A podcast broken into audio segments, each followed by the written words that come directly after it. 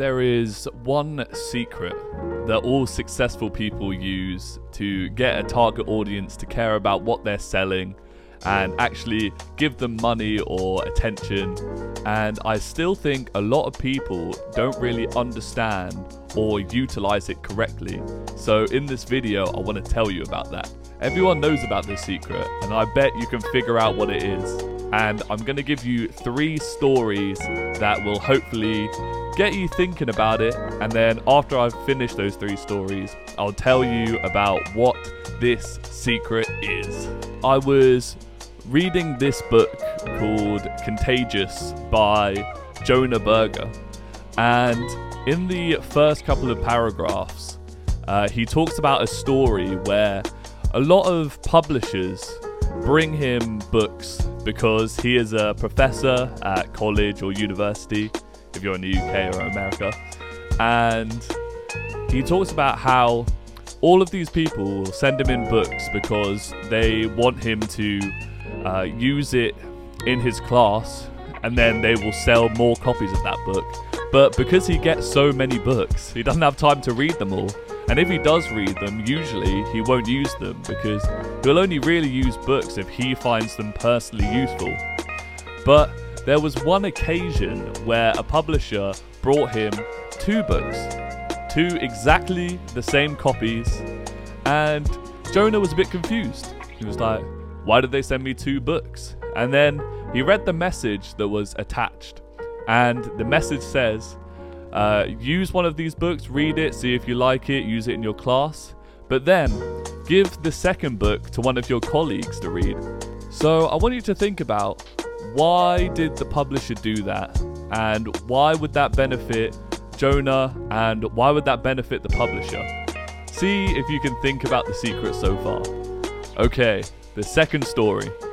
I was reading the 48 Laws of Power. Yeah, controversial book, I know, but I thought I had to read it because everybody's talked about it. It's a good book, apparently, so I thought I'd give it a shot. And in Law 2, it talks about the Chinese dynasty. Apparently, after the fall of the Han dynasty, there was this cycle of violence and coups against the emperors.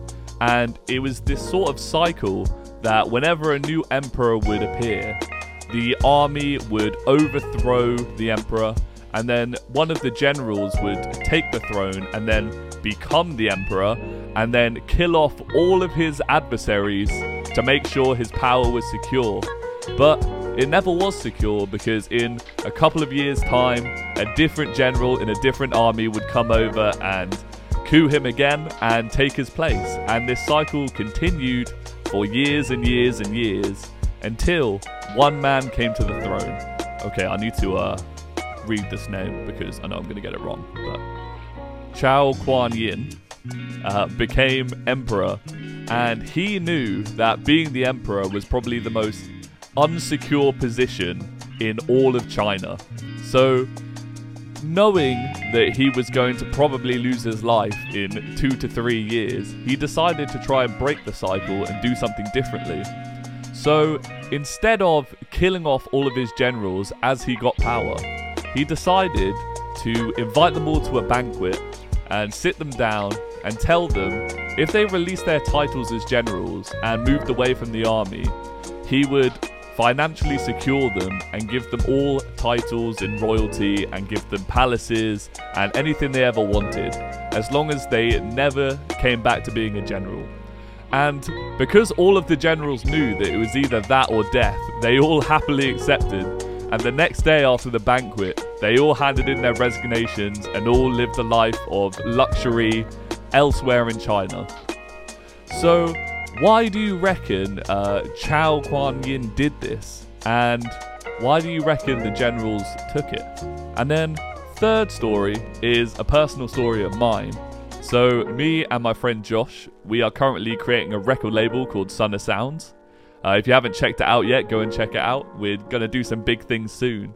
But we ran into a problem right at the start where, because we're a new record label and no one knows who we are, there is no artist in the world that will trust us helping them build their brand and helping them with their music and stuff. So we had to think of a way to get our reputation up and grow our roster. So we decided to contact a bunch of local independent artists and tell them, Hi, we're Sunna Sounds. We want to help you out. We want to build our reputation. So we're going to give you a one week free content plan and three posts that they can use whenever they want so they can boost their social media and get some more content out there. And I want you guys to think, just before I tell you, the secret that all businesses use to get ahead. Why did we do this? Why didn't we just go out and start charging people or trying to do promotional ads or something like that? Okay. The moment you've all been waiting for. What is the secret? The answer is a lot more simple than you think. All you have to do to grow a successful business is provide an extreme amount of value before you decide to take anything. And then when you do decide to take from your clients or other businesses, then you still need to be providing them so much value that it's basically a no brainer to work with. Whether it be more followers on social media, more clients to your business, more streams on your song. Nobody is going to do that if they don't know who you are and why they should be following you and supporting you. You need to give them an incentive to want to see you succeed. And the way you do this is by giving them value before they've even asked for it. Give them free stuff, give them songs, give them content, just give them loads of stuff. Which basically means that the only way they'll get all of that is by sticking around and seeing you do what you do. And then eventually you'll get some loyal customers, some loyal fans, and they'll want you to succeed. So they'll buy your stuff, they'll stream your songs, they'll come to your concerts, they'll do whatever but you have to be providing loads of value. In our generation today, all I see is people trying to take. Everybody wants more followers, everybody wants more money, but nobody's willing to just give people stuff for free in the start. But in the long term, by giving people all this value and giving people all this free content or like items, it establishes that connection which makes people more loyal to your brand and will want to come back for more because they know you're legit and you give people stuff and you're not just trying to take everything from them. Like, if you put it the other way around, you wouldn't give somebody £50 for nothing. They would have to provide you some sort of value or reputational boost that comes along with that £50. Like, for example, Drake sells loads of records because his reputation is massive and everybody wants to see what he does next. But Jimmy the Music Man round the corner can't even get like four people to his shows. And that's because Drake always provides value because his music's good. You get a reputation because you can talk to your friends about it, you can communicate, word of mouth sort of stuff. But then Jimmy down the road is just trying to beg people to come and watch his shows. And he's not really giving them an incentive to come. He's just sort of trying his best to maybe get one or two people who are feeling kind of generous that day to come and see him perform his one or two songs that might be poorly made. So he really needs to think about what value he can actually bring. So, going back to the questions and stories asked at the start. So, Jonah receiving the two books is beneficial in two ways. So, the publisher might be great because Jonah would use their book in class and then the students will get the book and then they'll make money. Or the colleague might enjoy the book and he might use it in his class or she might use it in her class and then that class will also be using the book.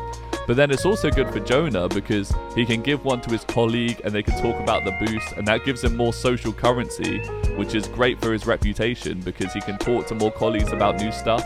And then if he actually enjoys the book, then it gives his class more knowledge and it's just a win-win for him because the book was free and he gave it to somebody else and he hasn't lost anything out of it. He hasn't had to give the publisher anything.